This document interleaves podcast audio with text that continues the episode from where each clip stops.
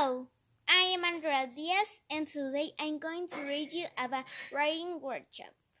Writing a story summary. A summary is a brief statement of main points in a short something you have read or seen. It is a brief review of the most important details of the story.